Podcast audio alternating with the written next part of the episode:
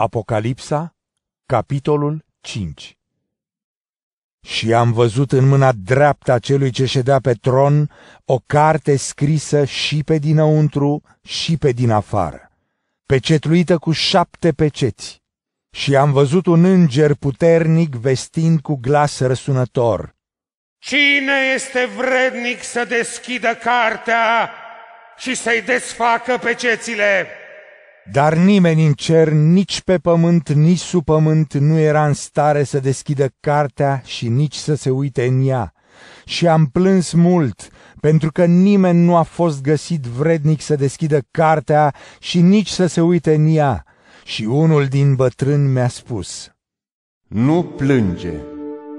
Iată, leul din tribul lui Iuda, vlăstarul lui David, el a învins ca să deschidă cartea și cele șapte peceți ale ei.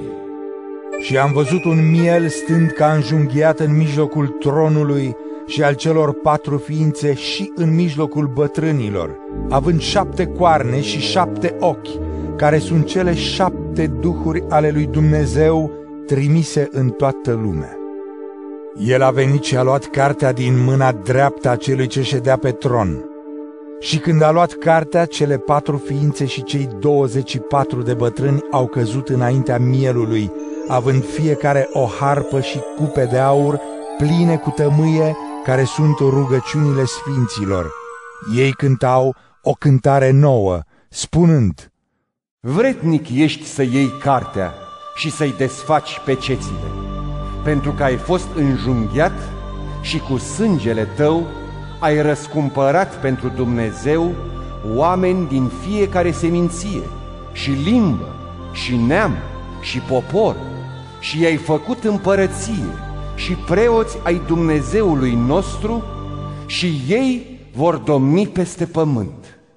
M-am uitat și am auzit glasul multor îngeri în jurul tronului, al ființelor și al bătrânilor iar numărul lor era miriade de miriade și mii de mii. Ei spuneau cu glas răsunător, Vrednic este mielul cel înjunghiat să primească puterea și bogăția și înțelepciunea și tăria și cinstea și slava și binecuvântarea.